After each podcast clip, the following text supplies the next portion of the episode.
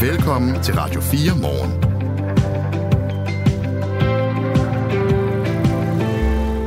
X-Factor er tilbage. I aftes var der premiere på den nye sæson, og øh, sangerinden Oland er tilbage som dommer, og programmet har fået en ny vært, efter Sofie Linde er stoppet. Den tidligere vært på Curlingklubben på P3 er nemlig ny vært på X-Factor. Hun hedder Maria Fantino.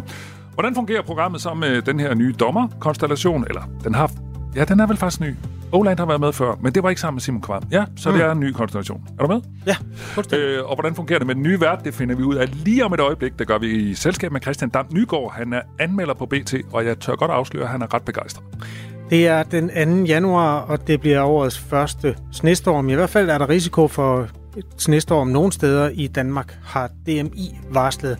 Den vagthavende metrolog Martin Lindberg, han er med om cirka 10 minutter til at øh, hjælpe os med at forstå, hvor det er, man skal tænke sig særlig godt om i forhold til at bevæge sig ud senere på denne her tirsdag. Og øh, så er krigen, det ved vi også her på Radio 4 morgen, krigen mellem øh, Israel og Hamas har fyldt øh, rigtig meget siden den 7. oktober, men der er faktisk ikke, rigtig, øh, ikke ret mange politikere, der har været i Israel efter krigens udbrud. Men det ændrer sig lidt senere i dag, når Inger Støjberg, der altså er partiformand for Danmarksdemokraterne, rejser til Island. Vi taler med Inger Støjberg efter nyhederne halv ni. Du kan skrive til os på nummer 1424, hvis du har noget på hjerte.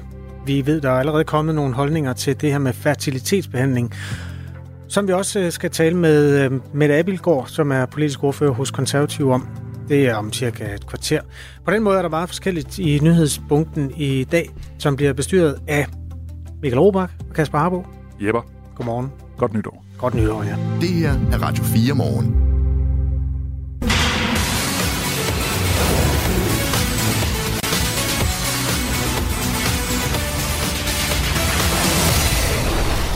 Ja, Mm-hmm. Så kan vi ikke skjule det længere. X-Factor er tilbage. I går var det premiere på den nye sæson, hvor sangerinden Oland er tilbage som dommer, og programmet har også fået en ny vært, den tidligere vært på Curlingklubben på B3. Hun hedder Maria Fantino, og hun afløser altså Sofie Linde. Hvordan fungerer programmet med den nye konstellation, og holder det stadig? Det skal vi prøve at finde ud af nu sammen med Christian Dam Nygaard, der anmelder på BT. Godmorgen. Godmorgen. Godmorgen. Du har anmeldt det første afsnit og givet det 5 ud af 6 stjerner. Hvorfor sådan en flot karakter? Jamen, øh, det var egentlig sådan bare, fordi jeg synes, det, som du selv sagde, det, det fungerer. Det, øh, det er altså X-Factor, X-Factor, og det er jo øh, underholdende i sig selv. Og så synes jeg bare, at øh, med, det, med det slags nye hold her, så, øh, så synes jeg, det fortjent en, en fem stjerner. Mm. Der var jo meget stor fokus på, at Maria Fantino er ny vært. Det fyldte også en del i programmet. Hvordan synes hun gjorde det? Jamen, jeg synes, hun gjorde det godt. Altså, hun... Øh, man kan jo man kan godt fornemme, at hun har øh, mange års erfaring som P3-vært. Altså, hun er jo skarp i replikken og øh, øh, ja, god for en, en... Altså, hun siger... Jeg tror undervejs i første program, der siger hun for eksempel en anden tør kommentar om Simon Krams øh, korte pandehår, og hun kan også godt... Ja, altså, jeg synes, hun er... Det var, hun gør det meget godt, sådan, øh, sådan en debut, øh, skulle følge efter Sofie Linde, og, øh, og har det samme, samme jordbundne stil som Sofie Linde sådan en meget umiddelbar type, ikke? Mm. Øhm, og det, det, synes jeg, det synes jeg passer meget godt til programmet, sådan til modvægt til, til dommernes, øh, ja, hvor de sådan lidt mere kan, ja, kan Thomas Blackman og hans øh, storhedsvandhed, ikke? Så det er meget godt at have sådan et, et, et jordnært øh, modsvar. Det er 17. gang, at X-Factor bliver sendt på dansk tv. De første 11 sæsoner blev sendt på DR, og de efterfølgende 6 er blevet sendt på TV2. Og i år, som du også øh, øh, nævnte, så er dommerne Oland, Simon Kvam og Thomas Blackman. Og lige nu der taler jeg med Christian Dam Nygaard, der er anmelder på BT. Hvordan fungerer den her nye dommertrio? Altså, Oland har jo været med før, men den selve konstellationen er ny. Ja, jamen det er jo, jamen det, det altså, da, hun, da Oland blev præsenteret der for et halvt år siden, der, jeg, jeg tænkte sådan først, at det var, det var da lidt kedeligt, ikke? Altså, man bare tager en, der har været med før. Øh, men sidste år gav det jo sådan et program et løfte, at Simon Kvam kom ind øh, mm. som en modvægt til Blackman, hvor at øh, Kvam i liv i midten måske blev lidt på usynlig. Øh, og der synes jeg, Oland øh, er, er et stærkt kort at få ind, fordi hun, hun fylder meget. Altså, hun sidder, jeg tror i aftes, der sad hun i sådan noget orange rumvæsentøj og orange tøj, øh, hår og øh, bombarderet med alle mulige mærkelige og sjove spørgsmål. Og, øh, og samtidig har hun også den her internationale ballast. Altså, hun har prøvet en masse musikalsk. Så jeg synes, det, jeg, jeg, altså, og, og de, de virker til at have god kemi, de tre dommer også. Mm. Så, så det, det var også med til at sådan, var sådan begejstret fra start af, at jeg, jeg, jeg synes, de, øh, de supplerer hinanden rigtig godt alle tre. Mm. Nu kan man kalde det her program for et talentprogram, og at man kan give de nye dommer og ny scenografi og nye værter og alt muligt andet, men i virkeligheden så er det jo et program, der handler om Thomas Blackmans blik på verden og på ungdommen i dag. Holder han egentlig stadigvæk? ja, det gør han vel. Altså, at det, han er jo ikke lige så... Øh, vi kalde gå så en hård ond, som, som i de første par år. Øh, han er blevet mere øh, rund og mild, tror jeg, men og det virker også til, at han sådan, især med Simon Kvam, altså han, har, han, han læner sig lidt tilbage og giver de to andre også lidt mere plads.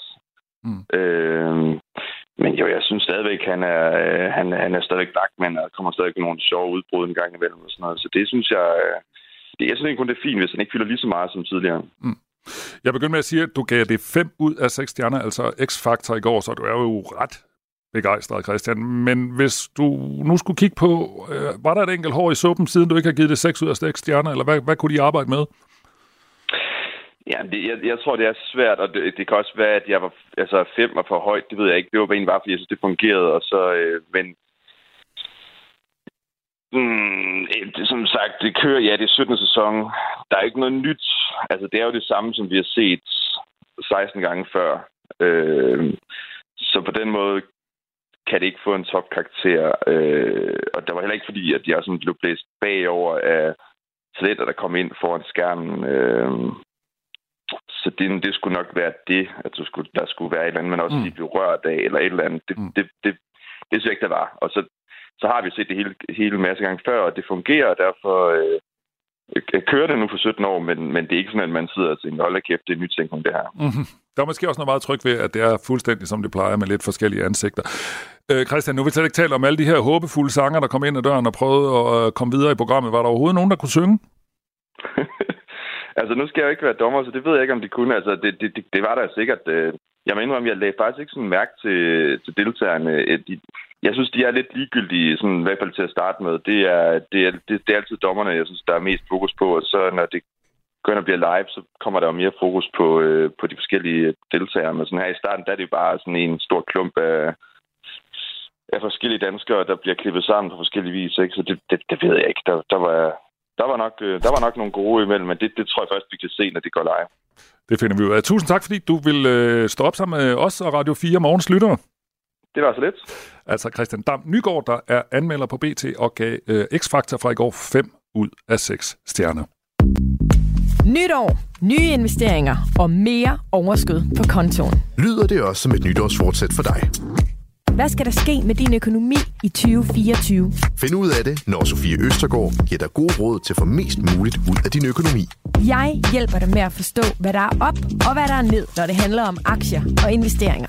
Og synes du, det lyder uoverskueligt? Så tag det roligt. Det er faktisk overhovedet ikke særligt svært. Radio 4. Og det er skideskægt. Ikke så forudsigeligt.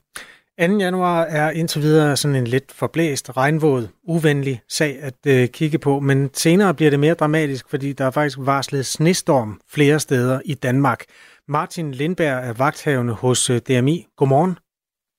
Godmorgen. Hvor ser du for dig, at øh, der kan komme snestorm i dag?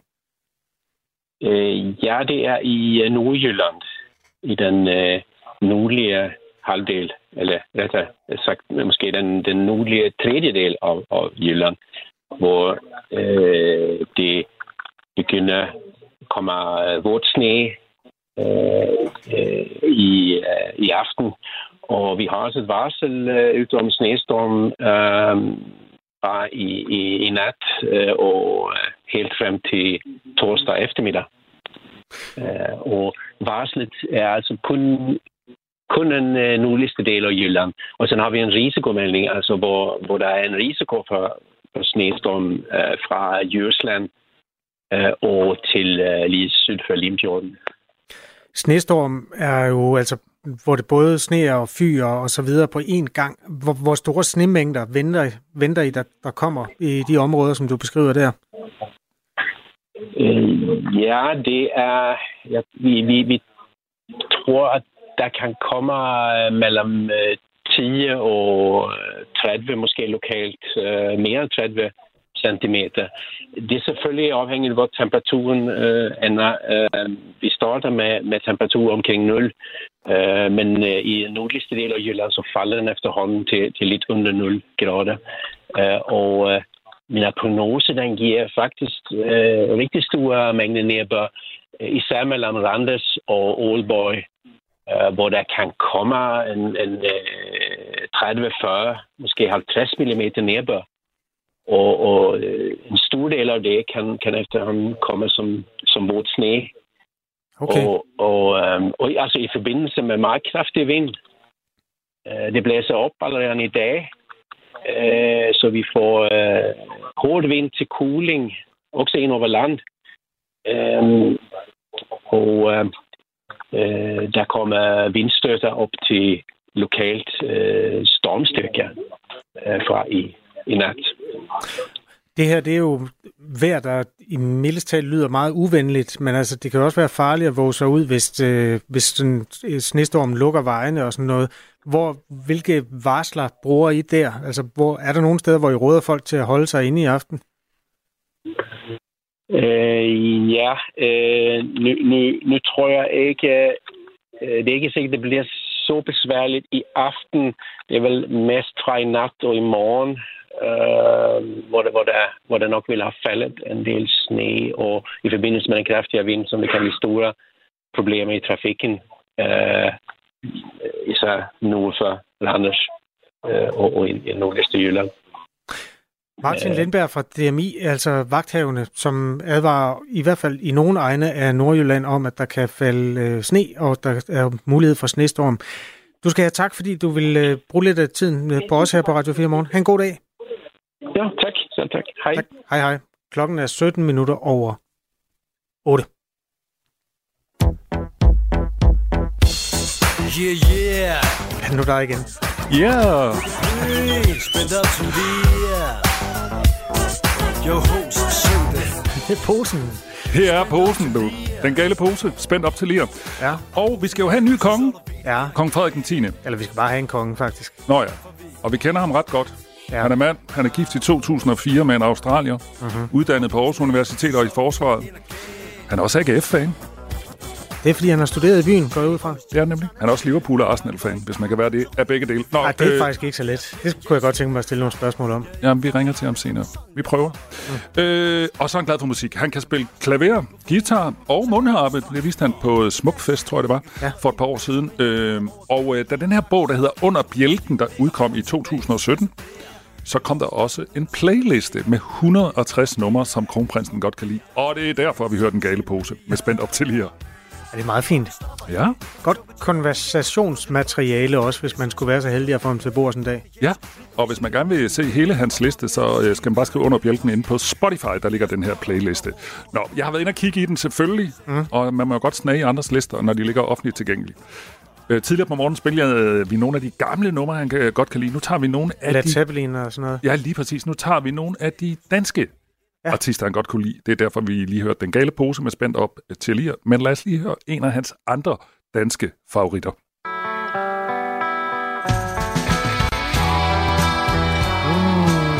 Ja. Det er jeg usikker på. Er det Peter Sommer? Nej. Mainz? Nej.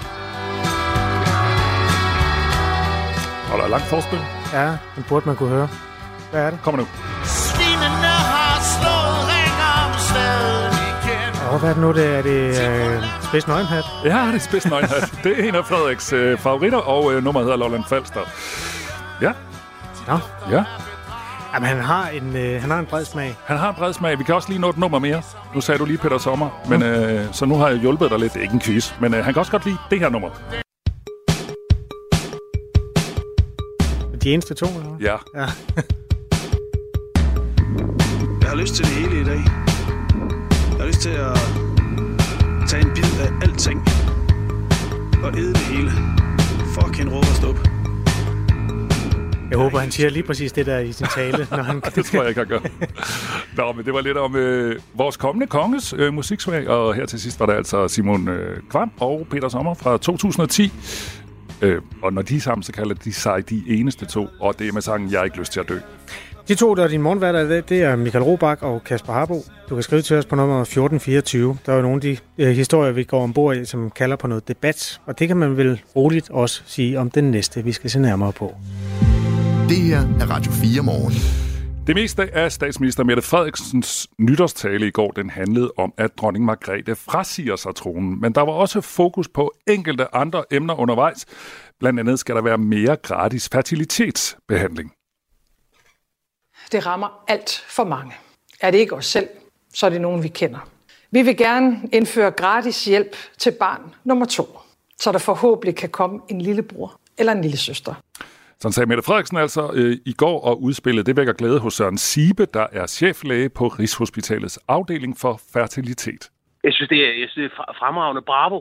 Jeg har kæmpet for det i 10 år, øh, fordi at vi har diskrimineret og forskelsbehandlet patienter med de her sygdomme i overvis. Og nu lægger regeringen op til at ændre på det. Så det er øh, stort hurra herfra. Øh, og øh, så det kan ikke være bedre. Regeringen vil nemlig, som vi hørte, gøre det gratis at få hjælp til barn nummer to til kvinder og par, som har brug for det. For indtil nu, der har man selv skulle betale, hvis man vil have yderligere hjælp til at få et barn øh, ud over barn nummer et. Mette Abelgaard er politisk ordfører for det konservative Folkeparti. Øh, godmorgen. Godmorgen. Vil du også sige hurra og bravo, som øh, lægen her sagde? Jeg vil i hvert fald øh, tilslutte mig, øh, at det er en rigtig god idé. Jeg synes alligevel, det er lidt hård kost fra morgenstunden, at jeg skulle sige både hurra og bravo for en socialdemokratisk statsminister, men ikke desto mindre er jeg enig i de forslag, hun har præsenteret øh, i sin nytårstale. Ja. ja. På det sociale medie X, der skrev du i går aftes uh, umiddelbart efter at, uh, talen her et opslag, hvor du skriver sådan her. Som kvinde, der har kæmpet med fertilitetsbehandling og som har frygtet, at drømmen om børn og familie aldrig vil blive til noget, er det faktisk rørende at høre statsministeren adressere det følsomme emne så direkte, og ja, der er stadig meget tabu omkring det, desværre. Tak, citat slut. Er det okay, vi taler lidt om dig, øh, Mette Abelgaard? Ja, det er helt fint. Ja. Øh, hvad er din egen historie? Altså, vil det her hjælpe dig på nogen måde? Øhm, man kan sige, at min mand og jeg, vi, øh, vi kunne ikke få børn øh, af naturens vej, så at sige, og havde brug for fertilitetsbehandling. Øh, da vi stod dengang øh, tilbage i 2017 øh, og skulle til i gang, der var der over et års ventetid i det offentlige, og derfor gik vi ret hurtigt i det private. Øh, vi havde jo selvfølgelig prøvet af naturens vej lang tid at få det til at lykkes. Det er øh, sjældent første prioriteten, at der skal andre personer inddrages, når man skal lave børn. Mm. Øh, så vi havde ventet længe, så vi havde ikke lyst til at vente et år mere i det offentlige, når man ved, at for hver evig eneste dag, der går, øh, så bliver fertiliteten jo bare nedsat. Øh, så derfor øh, gik vi til det private og var så privilegeret, at vi havde muligheden for at betale for det, men det er jo langt fra alle, der er det. Øhm, og jeg har også i min, øh, i min hvad kan man sige, rejse i fertilitetssystemet mødt par, som har kæmpet med at betale regningerne hos fertilitetsklinikken, og for dem vil det her være en meget, meget vigtig håndsrækning, at man kan få støtte til en lillebror eller en lille søster, og det er derfor, jeg synes, det er et rigtig godt forslag. Mm. Men hun sagde jo ikke ret meget om det i går, Mette Frederiksen. Altså, vil det dem op for det problem, din mand og, og dig havde, altså med ventetider, det her nye forslag? Nej, problemet ved det her undskyld, forslag, som statsministeren kom med i går, det er, at det nok formentlig vil komme til at give endnu mere pres på ventelisterne i det offentlige system. Og det vil få øh, flere til at vælge det private til, ikke af lyst, men af nød, fordi man simpelthen ikke tør vente.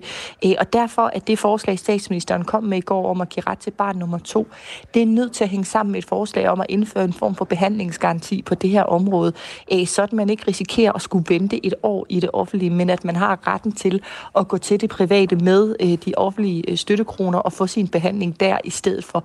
Så det håber jeg, at vi kan prøve at overbevise Socialdemokratiet om i de drøftelser, der forhåbentlig bliver øh, på det her område, fordi det er altså ret afgørende for, at det, der er en rettighed på papiret, også bliver en rettighed i virkeligheden. Mm. Jeg kan godt lige tænke mig helt kort, bare lige at vende tilbage til dit eget opslag og din egen, egen historie. Du skriver også øh, på, mm. øh, på Twitter, ja, der er stadig meget tabu omkring det her, desværre.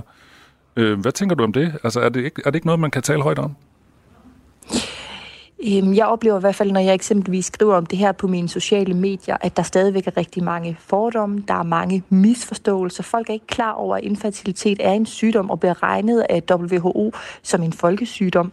Øhm, jeg hører meget ofte desværre stadigvæk sådan noget med, at det er naturens måde at sikre, at det kun er de bedste gener, der bliver givet videre på osv. Så, så der er helt ærligt stadigvæk meget, øh, meget vås, der bliver sagt i den her debat, og derfor var det rørende, øh, også for mig personligt, at høre statsministeren adressere det her øh, som familie menneske, mm. øh, og, øh, og som politiker så direkte. Mm. Jeg taler med Mette Appelgaard, som er politisk ordfører for det konservative Folkeparti. Mette, du har fået en sms, eller vi har fået en sms, og jeg tror måske, den er lidt i forlængelse af det, du lige nævner, men du kan lige prøve at øh, mm. få den her, så må du lige reagere på den. Det er Susanne, der skriver, sundhedssystemet kører på, pumperne, på, pumper, på pumperne, og så vil man give penge til barnløse. Man dør ikke af at få børn, men man dør for eksempel af kræft, så jeg er ikke imponeret af Mette. Hvad siger du til sådan en sms? Men det er jo ikke de samme mennesker, der skal behandle en kræftsygdom, og som skal behandle infertilitet. Det er to vidt forskellige faggrupper, så derfor giver det slet ikke nogen mening at sammenstille det. Og vi har i Danmark den laveste fertilitet i 35 år. Danskerne får i snit 1,5 barn, og det er altså ikke nok til, at vi reproducerer os selv som befolkning. Så hvis jeg skal være lidt hård venten om, hvis der også i fremtiden skal kunne uddannes øh, social- og sundhedshjælper eller kraftlæger for den sags skyld, som skal kunne passe os på vores sygehus, så bliver vi nødt til at få gang i danskernes fertilitet, og derfor er det en ret god investering også i det danske velfærdssamfund, og understøtte, at danskerne faktisk får de børn, de drømmer om. Fordi lige nu, der reproducerer vi ikke os selv som befolkning tværtimod. Mm. I dag er det hver 8. barn i Danmark, der kommer til verden efter fertilitetsbehandling, og det er i over 40 år siden, at det første danske reagensglasbarn øh, blev født, og siden der er over 100.000 børn født i Danmark øh, undfanget ved fertilitetsbehandling. Og lige nu taler jeg med Mette Abildgaard fra De Konservative. Øh, regeringen vil jo så gøre hjælpen til barn nummer to gratis. Men hvorfor stoppe her? Der er jo masser af folk, der gerne, og det kunne vi jo også som samfund måske håbe på, der vil gerne være flere børn. Skulle vi ikke bare sige, at det er gratis, øh, også hvis du vil have tre, fire eller fem børn? Jo, det vil jeg sådan set også have meget stor sympati for, øh, fordi den sygdom, der gør, at man ikke kan få børn øh, på naturens vej, den forsvinder jo ikke i og med, at man får barn nummer to. Øh, så jo, i et drømmesamfund kunne man godt gå endnu øh, videre, øh, men er netop af frygt for, at ventelisterne kommer til at stige, så tror jeg, det er fornuftigt nok at starte ud med at sige barn nummer to, men principielt jo, så er jeg sådan set enig i, at man burde øh, fortsætte. Øh, men vi bliver også nødt til at tale om, hvad er det, der har gjort, at vi som samfund ender med at være så ringe stillet i forhold til fertiliteten? Det er jo blandt andet, at vi får børn øh, senere. Det er også et resultat af rigtig meget kemi og pesticider og alt muligt andet, som påvirker øh, kroppen og især mændenes sædkvalitet. Så vi er også nødt til at have en snak om det, der skaber det her problem, og ikke alene, hvordan vi løser det. Jeg ved, vi har lovet at øh, slippe dig her tre minutter i halv ni. Tak fordi du var med med det, Abelgaard, og tak fordi du også ville ja. øh, åbne lidt for din egen historie. Selv tak. God dag. I lige måde. Hans Mørk har skrevet til os i forhold til det her emne. Han er speciallæge, og han skriver, angående fertilitetsbehandling. Sagen er kompleks, som det bliver sagt, og derfor vigtigt at diskutere. Er det en menneskeret at få børn? Behandlingen er ikke gratis. Den betales bare ikke af modtagerne af behandlingen. Men hvad med finansieringen? Hvorfra kommer pengene? Og hvad er det så, vi ikke kan yde tilskud til, hvis vi bruger penge på mere fertilitetsbehandling? Og hvad er resultaterne af yderligere behandling? Undskyld. Hvis man ikke er blevet gravid efter tre forsøg, hvad er så sandsynligheden for at blive det efter fem eller seks forsøg? Yderligere belysning efterlyses, skriver Hans Mørk. Så det vil vi da gerne tage os af og kigge nærmere på, fordi den øh, politiske debat er også spændende. Øh, Gitte skriver også til os, og det er sådan lidt i forlængelse også det, Mette Appelgaard talte om her til sidst. Hun skriver, at det var bedre at undersøge, hvordan mænd og kvinder beholder evnen til at afle børn. Altså, det var også det, Mette Appelgaard var inde på, at det her kan muligvis ikke stå alene. Måske skulle vi også undersøge, hvorfor at det står så skidt til med fertiliteten her i Danmark. Radio 4 ikke så forudsigeligt. Jeg kan lige nå et stykke forskning. Har du nogensinde lagt mærke til, nu ved jeg ikke, drikker du bobler, champagne? Ja, en gang om året cirka. Kun en gang om året? Nej, så er der et eller andet at fejre. To gange om året, tre gange om året. Har du nogensinde bemærket, at i forhold til de bobler, der stiger op i et glas cola, mm. at der er nogen, noget anderledes ved de bobler, der stiger op i champagne? Nej, jeg plejer bare at hælde ned i halsen. Okay, så du har aldrig nogensinde tænkt over, at boblerne de stiger i lodrette kæder i champagne og et meget kaotisk brusende mønster i en cola? Nej, enten har jeg været så fuld af druk, så jeg ikke kunne se noget, når jeg har drukket det der champagne, eller så har jeg ikke kigget på det. Men fortæl mig det hele. Jamen, der er en mand, der hedder Ruini, som er øhm, forsker, og som har sat sig nærmere ind i det her. Han har simpelthen siddet og hældt champagne op, og øh, stillet sig selv det spørgsmål, hvordan kan det dog være, at der er så flot en kæde af bobler i champagne, i modsætning til cola, hvor boblerne jo bare sådan, ligesom kommer i et stort kaotisk mønster. Aha. Det handler om øh, de overfladeaktive stoffer, som påvirker overfladespændingen og efterlader et spor, der er bedre til at holde den næste boble i samme kæde i champagnen. Mm. Han har simpelthen siddet og hældt øh, champagne op. Der findes molekyler som fedtsyre, som udover at bidrage til den dejlige smag af champagne, også fungerer som overfladeaktivt stof, og det er det, der laver den der flotte kæde. Du, du simpelthen, du, du hælder det bare ned. Ja, jeg sidder i hvert fald ikke lige sådan og beundrer fedtsyre, øh, kæderne i fedtsyrene. Nej, det er, har du heller aldrig tænkt over, at, at farven er flot og sådan noget? Det er Jo, jo, jo, jo, jo, Okay. jo, jo. Mere folkelig er jeg heller ikke. Okay, fedt. Jamen, det var også bare for at sige godt nytår. Ja, her, godt den er nytår. Fra, den er fra videnskab.dk, Nå. den der. Og Nu er klok- klokken øh, halv ni. Vi skal høre fra vores gode ven, Henrik Møring. Nu er der nyheder på Radio 4. Gratis fertilitetsbehandling er mere retfærdigt, det siger formand for Patientforeningen Fertilitet og Tab, Anne Bur, efter regeringen har meddelt, at det fremover bliver muligt også at få statens hjælp til at få barn nummer to. I dag synes vi jo, at reglerne er lidt kringlede, fordi har man æg på frys, kan man godt få hjælp til, til barn nummer to, øh, gratis hjælp. Øh, man kan også få hjælp til via inseminationsbehandling, men, øh, men er man ude i regensglasbehandling, så skal man selv betale. Og det er jo med til at skabe en ulighed. Fra nytår skal det være muligt at få op til seks forsøg med reagensglasbehandling på de offentlige fertilitetsklinikker frem for tre, som det har været hidtil. Det er meget positivt, mener Anne Bur. Det har jo været en af vores mærkesager i flere år, øh, at man skal have hjælp til barn nummer to. Så, øh, så det er en meget glædelig nyhed. Mindst en er blevet dræbt, og adskillige er blevet såret i russiske angreb på Ukraine. Det er i byen Kharkiv i, det nordøstlige, i den nordøstlige del af landet, at en person meldes dræbt. Det er udover at 20 blevet såret, ifølge lederen af byens militære administration. I Ukraines hovedstad Kiev er mindst 10 blevet såret. Det oplyser Kievs borgmester Vitali Klitschko på Telegram. Kievs militære administration meldte i morges om omfattende eksplosioner som følge af angrebet. Den socialdemokratiske borgmester i Forborg Midtfyn Kommune, Hans Stavnsager, genopstiller ikke som borgmesterkandidat til næste kommunalvalg. Det oplyser han til Fyns Stifttidene. Han uddyber til DR, at det slider på ham, at samarbejdet mellem kommunerne og Christiansborg ikke fungerer optimalt. Kommunerne kan ikke leve op til borgernes forventninger, siger han. Nogle gange virker det som om, at det handler mere om at få den rigtige overskrift i de nationale medier, end det handler om at løse de problemer, som faktisk eksisterer i vores samfund. Det inkluderer også mit eget parti, siger han stavnsager til DR. Gårdsdagens jordskælv i Japan var voldsomt, men befolkningen har en robusthed over for den slags hændelser, som betyder, at livet langt fra er gået i stå. Det fortæller Danmarks ambassadør i Japan, Peter Taksø Jensen. man lever med, at jordskælv er en del af dagligdagen her, og man indretter sig efter det, og, og det er ikke noget, som, som folk de taler om, eller er meget bekymrede om. Det er i hvert fald ikke den oplevelse, jeg har. Ifølge landets meteorologiske institut blev Japan i går ramt af i alt 155 jordskælv, heriblandt det, der ramte landets vestkyst med en beregnet størrelse på 7,6. Reuters skriver, at mindst 30 personer er døde. Israels højeste ret har underkendt en omstridt lov, der begrænsede domstolens tilsyn med landets regering og ministre. Det skriver flere nyhedsbureauer. Angela Brink fortæller. Den nu underkendte lov var en del af den retsreform, som premierminister Benjamin Netanyahus stærkt konservative regering fik vedtaget i juli 2023. Regeringen pressede de nye tiltag igennem trods kraftig modstand i landets parlament. Den omstridte retsreform fik tusindvis af israelere til at gå på gaden i protest i løbet af 2023. Den lov, der nu er underkendt af landets øverste domstol, fratog højesteretten et af flere redskaber, den har til at ændre på regeringens beslutninger. Det kunne ske, hvis dommerne mente, at nye love var urimelige eller i strid med forfatningen. Dommerne har siden september vurderet en klage fra borgerrettighedsgrupper. Modstandere af loven mener, at Netanyahus regerings skridt kan føre til mere korruption og svækker domstolenes uafhængighed og dermed også demokratiet i Israel. Stedvis lidt regn, slud eller sne, men senere udbredt regn fra sydvest, 1-5 graders varme og jævn til hård vind fra sydøst. I aften og i nat regn og stedvis slud eller sne. Det her er Radio 4 morgen. Husk, at du kan sende os en sms på 1424. Siden øh, krigen mellem Israel og Hamas blussede op den 7. oktober, så har det indtil videre kun været udenrigsminister Lars Løkke Rasmussen, der har besøgt Israel fra det danske folketings side.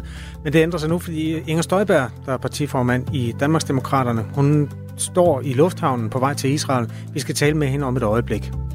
Og så skal vi også tale øh, om Mette Frederiksen nytårs, øh, nytårstale, fordi vi skal tale med Pernille Vermund, og hun synes, øh, det var godt, at Mette Frederiksen roste dronningen, hvilket hun jo brugte rigtig meget tid på. Men hun synes måske nok, der manglede det her udspil, som var blevet stillet i, øh, i vente, at vi skulle høre noget om en ældrepakke, altså nye politiske tiltag. Mette Frederiksen sagde sådan set i går, det skal nok komme, men nu øh, kommer det den her tale til at handle meget, øh, rigtig meget om dronningen, men altså Pernille Vermund synes nu egentlig godt, hun kunne have sagt noget om de ældre. Noget mere om de ældre i hvert fald. Øh, så vi har Pernille Vermund med om øh, cirka et kvarters øh, tid. Og Kasper, jeg har været... Vi har jo talt rigtig meget om den her tale, Mm-hmm. øh, Mette Frederiksen har lavet. Ja. Og jeg har så bedt den der chat-robot om at lave fem tabloide overskrifter på Mette Frederiksens tale. Altså hvis man nu, skulle, hvis nu man sad på Ekstrabladet eller BT og skulle få en overskrift ud af den her tale. Jeg har puttet hele talen ind Ja. og sagt, giv mig fem overskrifter. Det har du simpelthen lavet? Det har jeg simpelthen lavet her i morges. Hold da, eller det har robotten så? Det har robotten lavet. Jeg har bare taget 100% hvad robotten har skrevet. Er du klar? Ja, fuldstændig. Kongelig bombe, kolon. Dronning Margrethe afskriver tronen efter 52 år. Udråbstegn. Altså, er det overskriften på Mette Frederiksens tale, eller dronning Ja. Margrethe? Ja. På Mette Frederiksens? Mette Frederiksens. Nå, ja, der er robotten, så den mangler lidt kontekst. Ja, så får du en ny. Nyt kapitel, kolon. Kong Frederik den 10. indtager snart kronen. Det var overskriften nummer Han indtager kronen. Står der det? Det betyder, at han spiser kronen. Ja, Nå. han spiser en krone. Det, det er da en nyhed. Ja, ja. Men, men, men jeg tror, når, når uh, chatrobotten ligesom laver de her Ja. ja. overskrifter, så var det jo fordi, at hvad, mere end halvdelen af talen, tror jeg, øh, jo sådan set bare handlede om, at dronningen træder tilbage, og hvor dygtig hun har været. Du får lige en mere. Ja. Danmarks favorit, kolon. Dronning Margrethes utrolige arv og mistro. Okay, den, den kan lidt uh, clickbait i virkeligheden. Og mistro. det, det, det tror jeg, den har fået galt fat i. Ja, det er så Nå. rigtigt. Nu har den også øh, opdaget, at der var lidt andet også. Ja. Næste overskrift. Global drama, kolon. Nytårstalen afslører Danmarks rolle i Mellemøsten og Ukraine. Wow.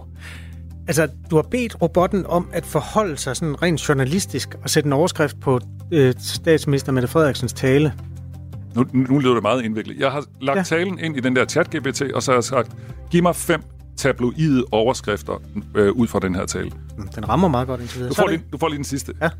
Den, den kører meget med et, nogle ord, og så kolon. Det er sådan meget tabloid Jamen, det gør EB og Ja. BT også. Fremtidens monark, kolon. Kong Frederik den 10. lover ny æra for Danmark. Er, er vi sikre på, at det ikke er den der, der laver BT og EB i forvejen? Nej, det er de sgu bedre til. Nå, okay. Trods alt. Det må jeg sige. Fair nok. Ja. Okay, jamen, ja, ja, men en disciplin. Jeg er nede disciplin. Øh, klokken er syv minutter over halv ni. Det er Michael Robach, Kasper Harbo, der befolker dit morgenstudie. Radio 4. Ikke så forudsigende. Japan blev mandag ramt af flere jordskæld, der har ført til omfattende skader og mindst 30 dødsfald. Udover det store skæld med en beregnet størrelse på 7,6 på Richterskalaen, som ramte landets vestkyst, blev landet også ramt af et med en beregnet størrelse på 6. Mindst 30 er døde i Japan efter jordskældet, heriblandt øh, øh et med en størrelse på 7,6, som jeg også lige sagde. Det melder lokale myndigheder ifølge den nationale tv-kanal NHK, det skriver nyhedsbureauet Reuters tirsdag morgen dansk tid. Japans premierminister Fumio Kishida sagde tidligere tirsdag lokaltid, at arbejde med at redde dem, som er påvirket af jordskælvet, er et kapløb mod tiden. Og øh, tidligere på morgen, der talte vi med Inger Marie Nielsen, der er dansker bosat i Yokohama syd for Tokyo. Men hun er i Danmark for at fejre jul, og hun har haft kontakt til sin svigermor, som har mærket de her jordskæl. Jeg er i Danmark lige nu, men da jeg vågnede i går og så min mobil med beskeder fra min mand, der vidste jeg med det samme, at den var helt galt. Det er sådan, at øh, min svigermor, hun bor i et af de områder, som er ramt, men ikke værst ramt. Hun bor i det område, der hedder Fukui, øh, og hun sagde, at øh, rystelserne, de var virkelig, virkelig kraftige, og hun kunne ikke stå op, og hun var nødt til at skulle ned på knæene og, og sidde, indtil rystelserne de holdt op. Hendes hus, det står endnu, men hun har mistet nogle vinduer, som kommer til at skal skiftes ud. Men hun er heldig, fordi hun har stadigvæk øh, elektricitet og varme og, og vand. Ifølge landets meteorologiske institut, så blev Japan mandag ramt af i alt 155 jordskæld, og altså mindst 30 er døde. Niels Balling er adjung, øh, adjungeret, tror jeg det hedder. Hedder det, Kasper? Adjungs. Adjunkeret, adjunkeret. Ja, det er omkring. Det er omkring. Man skal mm. bare tale henover. Professor ved Institut for Geoscience ved Aarhus Universitet, og han fortæller, at området, hvor jordskælvene har ramt, kan være en fordel for de her omkostninger, der kan være for landet. det er i et område, som normalt ikke har meget stor jordskælv. Det her det er relativt stort, og der har også været jordskælv på omkring 7 før. Men det ligger i et område, hvor man umiddelbart ikke skal forvente øh, et stort efterskælv. Så mit, mit skøn er, selvom øh, det kan være svært at forudsige, fordi man kan ikke forudsige jordskælv, mit skøn det er, at de, de er sluppet noget, og at de er sluppet for det værste. Japan ligger på øh, randen af tre tektoniske plader, og det betyder også, at mange af bygningerne er konstrueret til at kunne stå relativ, i relativt kraftige øh, rystelser, også efter de her jordskælv, vi har kendt, der har været tidligere i landet. Nils Balling, altså adjungeret professor ved Institut for Geoscience ved Aarhus Universitet, mener da også, at de er sluppet heldigt fra jordskælvet, altså japanerne. Det er et stort jordskælv, og man kunne risikere, det er jo så også det myndighederne øh, hvad hedder det, skønnede, at man kunne risikere øh, store rystelser, som satte gang i, øh, i en tsunami.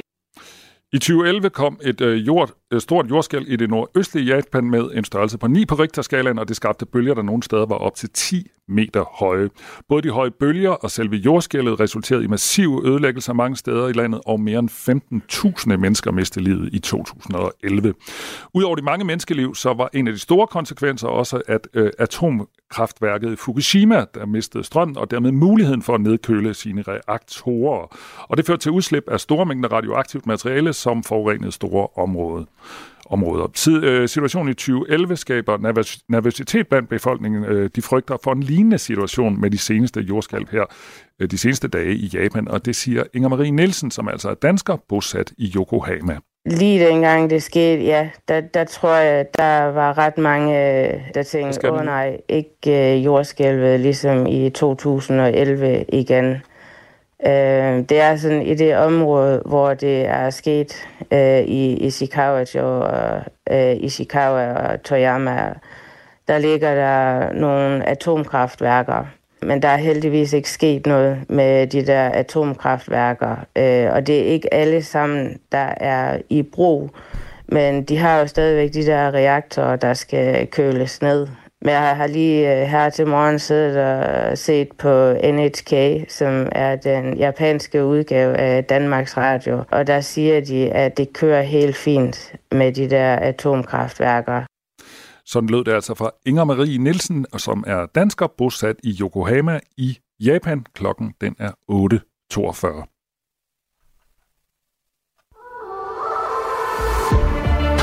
Du lytter til Radio 4. Måske fordi du ikke allerede har bestemt dig for, hvad du mener om alting. Radio 4. Ikke så forudsigeligt.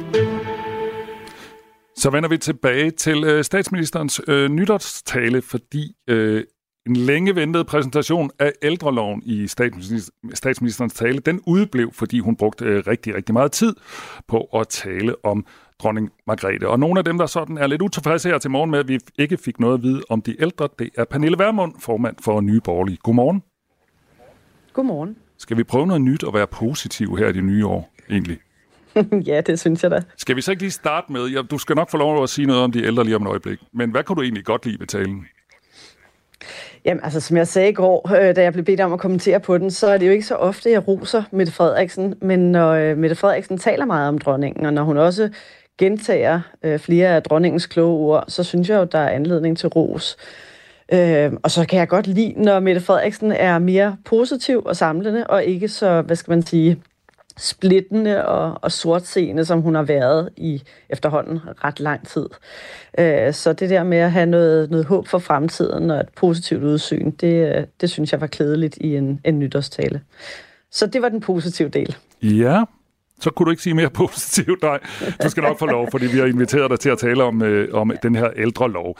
Hvad, hvad, hun sagde jo i går, Mette Frederiksen, at øh, jeg kommer ikke til at præsentere det, for nu vil jeg bruge noget tid og noget energi på at tale om dronning Margrethe, men I skal nok høre om det. Så er det ikke godt nok til dig? Man kan sige, hvis det nu havde været den eneste gang, man havde udskudt det, så havde det måske været fint. Øh, men men dilemmaet her, undskyld, jeg har lige en her, men høre. dilemmaet her er, at, ja, Ja, præcis. Øh, men dilemmaet her er jo, at det ikke er første gang, øh, at vi har fået stillet udsigt, at nu kommer der noget på ældreområdet, og så er det blevet forsinket. Da vi stod ved Folketingets åbning i år, der havde det allerede været forsinket en gang, og, øh, og der sad jeg, eller stod jeg i et interview med ældreministeren, som bedyrede, at nu kommer det, det er lige på trapperne, og lige om lidt, så kommer der et udspil, som sikrer en mere værdig ældrepleje, og sikrer også mere frit valg til de ældre. Øhm, nu taler vi altså 2024 og, og øh, er et godt stykke inde i folketingsåret, og der er ikke sket noget endnu. Så jeg synes, det virker sådan lidt som en, ja, en lidt ærgerlig undskyldning, at øh, man, man var nødt til at rydde sendefladen for, for dronning Margrethe altså, man kan jo godt komme med et politisk udspil alligevel, og statsministeren har jo masser af taletid. Der er jo ikke nogen, der begrænser hendes mulighed for at stille sig op på pressemøder. Øh, det er lidt sværere for andre mindre partier at indkalde pressen, men, øh, men når pressen bliver inviteret, så kommer de jo som regel, og så er spørgsmålet jo i højere grad, om, om statsministeren vil, vil svare for sig. Så men, jeg synes ikke, der er nogen undskyldning for men, at vente. Men nu stod hun jo nærmest på øh, landets største talerstol. I hvert fald er det den tale, der er allermest set overhovedet på hele året, i hvert fald politiske tale. Når hun nu har sagt, der skal nok komme noget, tror du så ikke også, der kommer noget, som du også lige kan leve med, når du kommer tilbage fra nytårsferien? Jo, det håber jeg da bestemt, der gør. Øhm, jeg synes bare, det er, det er jo bemærkelsesværdigt. Vi har et, et meget højt skattetryk i Danmark. Vi bruger enorme summer på det offentlige. Men langt de fleste danskere frygter inden deres dage på et plejehjem. Vi kan ikke garantere øh, de ældre at få et bad. Øh, vi skal spises af med vakuumpakket mad, når vi bliver gamle. Der er så meget, når vi taler ældrepleje, ældreomsorg, som halter og har gjort det i årvis. Så det her er jo ikke nogen ny diskussion. Øh, og det er jo heller ikke, fordi der mangler penge i det offentlige, men de bliver simpelthen prioriteret forkert, og det er uanstændigt. Rosa Eriksen er sundhedsordfører for Moderaterne og øh, repræsentant for regeringen i den her sammenhæng. Godmorgen, Rosa. Godmorgen, jeg er social- og ligestillings- og fungerende ældreordfører. Det var godt. Undskyld, jeg retter. Jeg ved ikke, det okay. jeg, jeg prøvede lidt at, at lege øh, et nyt år er startet, og vi skal starte med at være positiv med Pernille Vermund. Jeg ved ikke rigtigt, om du kan sige noget positivt om det, du har hørt indtil nu, hvis vi lige skal starte der. Jo, altså, jo, jeg kan sige masser af positivt. Jeg synes, Pernille har fuldstændig ret i, at vi har et højt skattetryk, og vores ældrepleje, den fungerer ikke, som den skal. Det er, det er under al kritik, øh, også da vi havde Else-skandalen. Jeg er fuldstændig enig, og derfor er jeg jo rigtig glad for, at ministeren har brugt rigtig, rigtig meget tid på at tage speed ud af politik for at gøre det ordentligt. Jeg ved, at hun har, hun har lyttet, hun har gjort, hvad hun kunne for at blive klogere, hun har talt med eksperter, forskere og også dem, det handler om. Og det gør jo bare, at tingene de tager rigtig, rigtig lang tid, fordi vi skal ikke lave lappeløsninger, vi skal gøre det ordentligt. Så jeg er fuldstændig enig i det, Pernille siger, og er positiv over for det, Pernille siger. Det var da skønt med to positive politikere, eller som næsten positive politikere her fra mm. morgenstunden. Men lad os lige tage fat i der, hvor det gør lidt ondt, så Rosa Eriksen. Hvorfor kom hun ikke med det her udspil i går? Altså, som, som uh, Pernille Vermund siger, vi har ventet meget længe. Den har været to år undervejs, den her lov. Jamen altså, nu er det jo ikke sådan, så at når vi fremlægger et udspil, så bliver det bedre for de ældre. Der skal noget lovgivning til, øh, og det ved Pernille også godt, og, og lovgivning tager tid, og især hvis det skal være ordentlig lovgivning. Det, der jo er sket, som ingen af os vidste, det var, der skete en kæmpe historisk begivenhed, da dronningen uh, undskyld, valgte at, at abdicere, og der skal være et tronskifte. Selvfølgelig fylder det, og som statsminister er det jo helt naturligt, at det fylder i talen, som Pernille hun også roser. Så det betyder jo ikke, at der ikke kommer et ældreudspil. Det kommer. Ro på. Øh, det tør jeg godt lægge hovedet på bloggen for. Men hvilken dag det lige bliver, det kan jeg ikke sige. Ro på, Pernille Vermund. Det skal nok komme. Ja, men altså, det er jo rigtigt, ting tager tid, og ting tager jo længere tid, hvis man er mere optaget af, at øh, det skal være en god presse opportunity, end af bare at få sat det i gang. Og jeg kan jo ikke lade være, hvis jeg skal være lidt kynisk, og det er man jo indimellem i politik, no. øh, så kan jeg jo ikke lade være at tænke, at når statsministeren ikke præsenterede det i går, så er det jo fordi en nyhed som, øh, som det, at man gerne vil forbedre vilkårene for de ældre, det er en nyhed, man gerne vil høste stemmer på. Man er mere optaget af at høste stemmerne på det, end af rent faktisk at gøre det. Og det betyder også, at når medierne flyder over med historier om dronning Margrethe af gode grunde, jamen så risikerer det at drukne. Det betyder ikke, at der ikke ville ske noget for de ældre, men det betyder, at Mette Frederiksen og regeringen ikke ville kunne høste den anerkendelse på det, som de gerne vil have ud af det.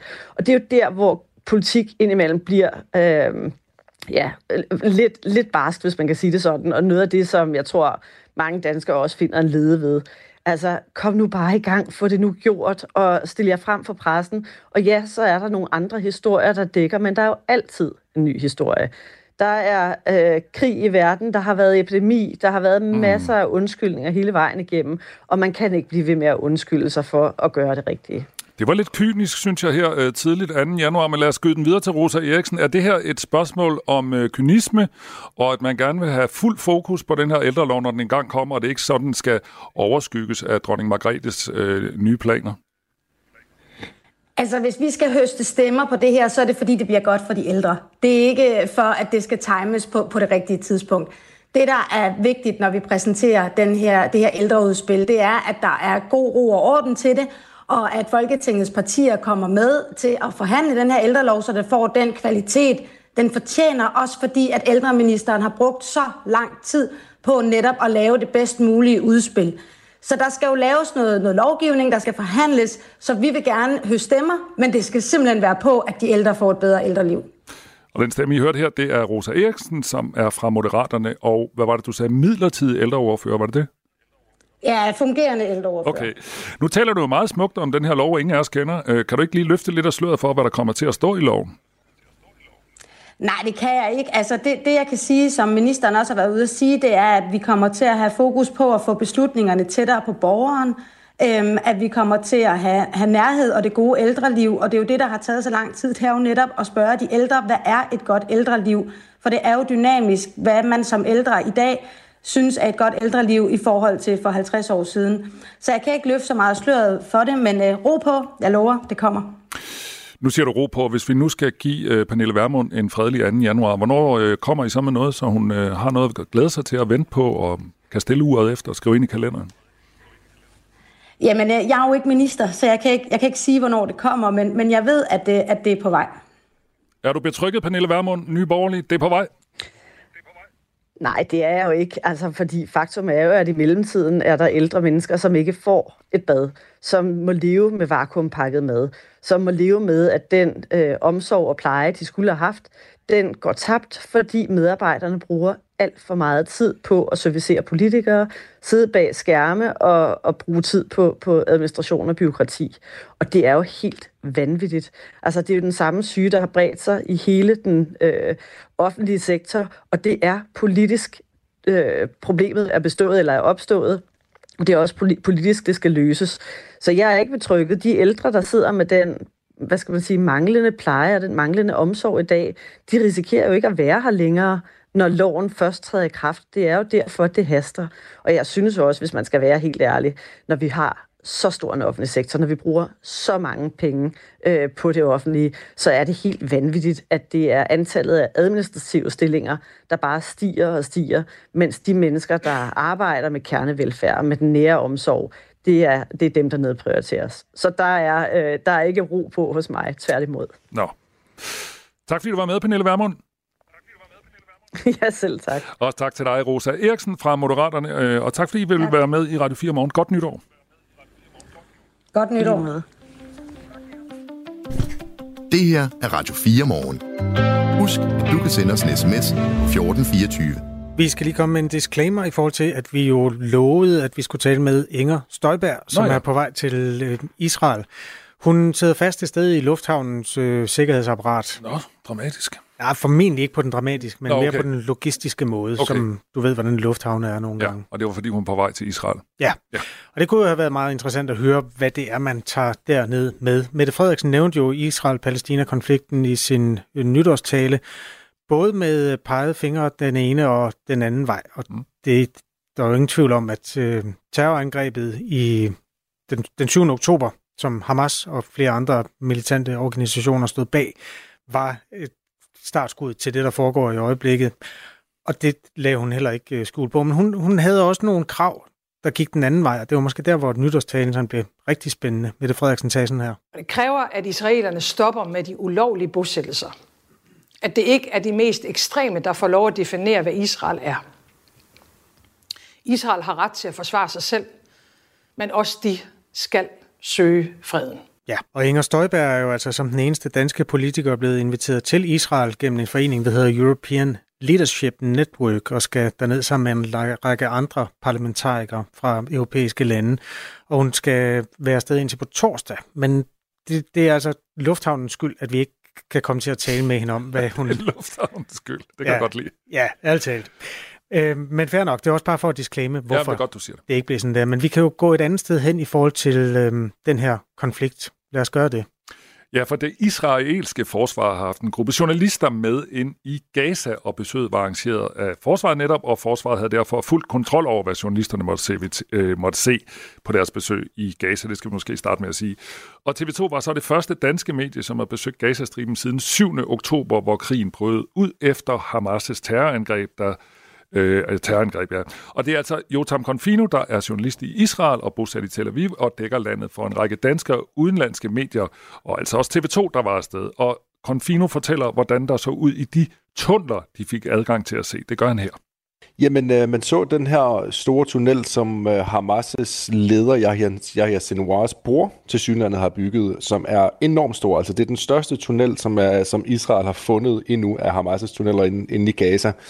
Og øh, det man ser altså helt konkret, det er jo altså en tunnelåbning, som går ned under jorden, og så går man ind, og, og, og altså man fortsætter, kan, kan fortsætte kilometer, hvis man vil. Den er 4 km lang, og den er 50 meter dyb, og så er den bred nok til, at der i princippet kan køre biler derinde. Og så er det jo cement altså på væggene, så det er meget, meget øh, robust tunneller. Øh, der er cement, som sagt, der er elektricitet derinde, det, ventilation er der også, og vand. Så det er altså et virkelig øh, avanceret øh, stykke ingeniørarbejde, der er lavet her fra Hamas' side. Hamas' krigere har i flere årtier udgravet det her netværk af tunneler under Gazastriben. Det er også her, man formoder, at der i perioder har været nogle af de mange gisler fanget. Og det er også her, Hamas har haft sine våbenlager. Tunnelerne er ifølge Jotam Confino, som altså selv har besøgt dem, ret avanceret indrettet det, som stort set alle øh, tunneller har et eller andet form for øh, jamen, en central, hvor de jo kan sidde og opholde sig. Det, det, der er nogle af dem, som bliver brugt til kun at smule og transportere ting, men der, langt de fleste af dem har jo et eller andet form for opholdsrum. Altså, der er nogle af dem, der har toiletter og kontorer, som du også nævner. Øh, det, det er jo simpelthen beregnet til, at de for det første skal kunne gemme sig dernede, når der er krig, men altså også, at de skal kunne være der i længere perioder. Øh, og nu kan man sige, nu har krigen jo stået på i månedsvis, og der er mange af de her øh, Hamas-ledere, som jo ikke har set dagens lys siden den 7. oktober. Og det er jo simpelthen, så, så, og det har de jo vidst, så de her, øh, altså tunneller er jo bygget som, som nærmest som lejligheder under jorden, så de er virkelig avancerede, og de er også lavet sådan, så at man kan fra Hamas' side koordinere angreb, altså man har simpelthen kommunikationsudstyr nede øh, i de her tunneller. Den største af tunnelerne ligger 400 meter fra grænseovergangen mellem Gaza og Israel. Den er 50 meter dyb på det dybeste sted, og så er den jo flere kilometer lang, og den er så stor og bred, at der kan køre biler under jorden. Det var en af de tunneler, som øh, gruppen af journalister fik lov at se. Det er jo et øh, besøg, hvor det israelske militær har sat reglerne og kontrolleret, men det har også givet et indblik, siger Jotam Confino.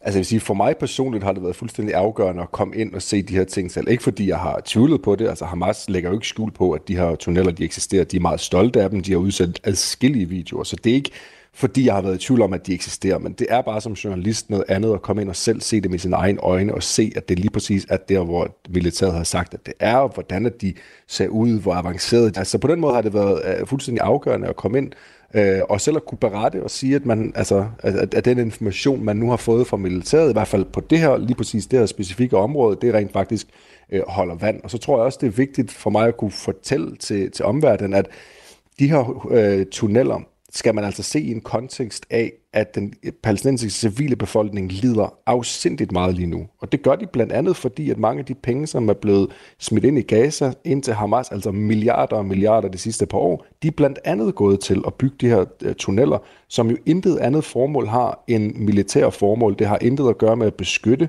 civilbefolkningen. De må ikke komme ned i de her tunneller for eksempel og søge ly fra bomberegnen. Så det, jeg tror, det er vigtigt for omverdenen at forstå, hvor mange penge, der er gået til det her, og hvordan at der står over 2 millioner mennesker lige nu, og ikke har mad, eller vand, eller elektricitet på mange, i, i mange steder. Og det er blandt andet fordi, at de her penge er gået til det. Og det for mig kan man sige, det har jeg jo kunne berette om øh, hele tiden, men at kunne være derinde selv og se det, det giver ligesom noget mere kredibilitet. Siger altså Jotam Confino fra TV2, som var med på den her tur, som det israelske militær styrede. Det var altså også grunden til, at han ikke, selvom han gerne ville, fik mulighed for at tale med nogle af de palæstinenser, der øh, bor i den nordlige ende af Gaza. Kasper, vi øh, nærmer os enden på øh, denne morgens første, eller dette års første hverdagsmorgen med Radio 4 morgen. Og vi har rykket lidt rundt i sendeplanen, så normaltvis så plejer der jo at komme ring til Radio 4, når vi er færdige. Men i dag kommer der eksperimentet på midten. Vores... Ikke bare i dag, men resten af dit liv. Ja, resten af dit liv hver tirsdag 9.05. Og det er altså vores program om, øh, om øh, regeringen hen over midten. Interessant, ja, det er et virkelig godt program. Jeg elsker det. Debatprogrammet Ring til Radio 4, det ligger fremover mellem kl. 10 og kl. 12. Og vi kan også sige, at der er også premiere på fodboldens pengemænd lidt senere på dagen. Det er kl. 13.30. Et mere dybtegående, sådan strukturelt program om sport. Det kommer 13.30 i dag. Nu er klokken 9. Du har lyttet til en podcast fra Radio 4. Find flere episoder i vores app, eller der, hvor du lytter til podcast. Radio 4. Ikke så forudsigeligt.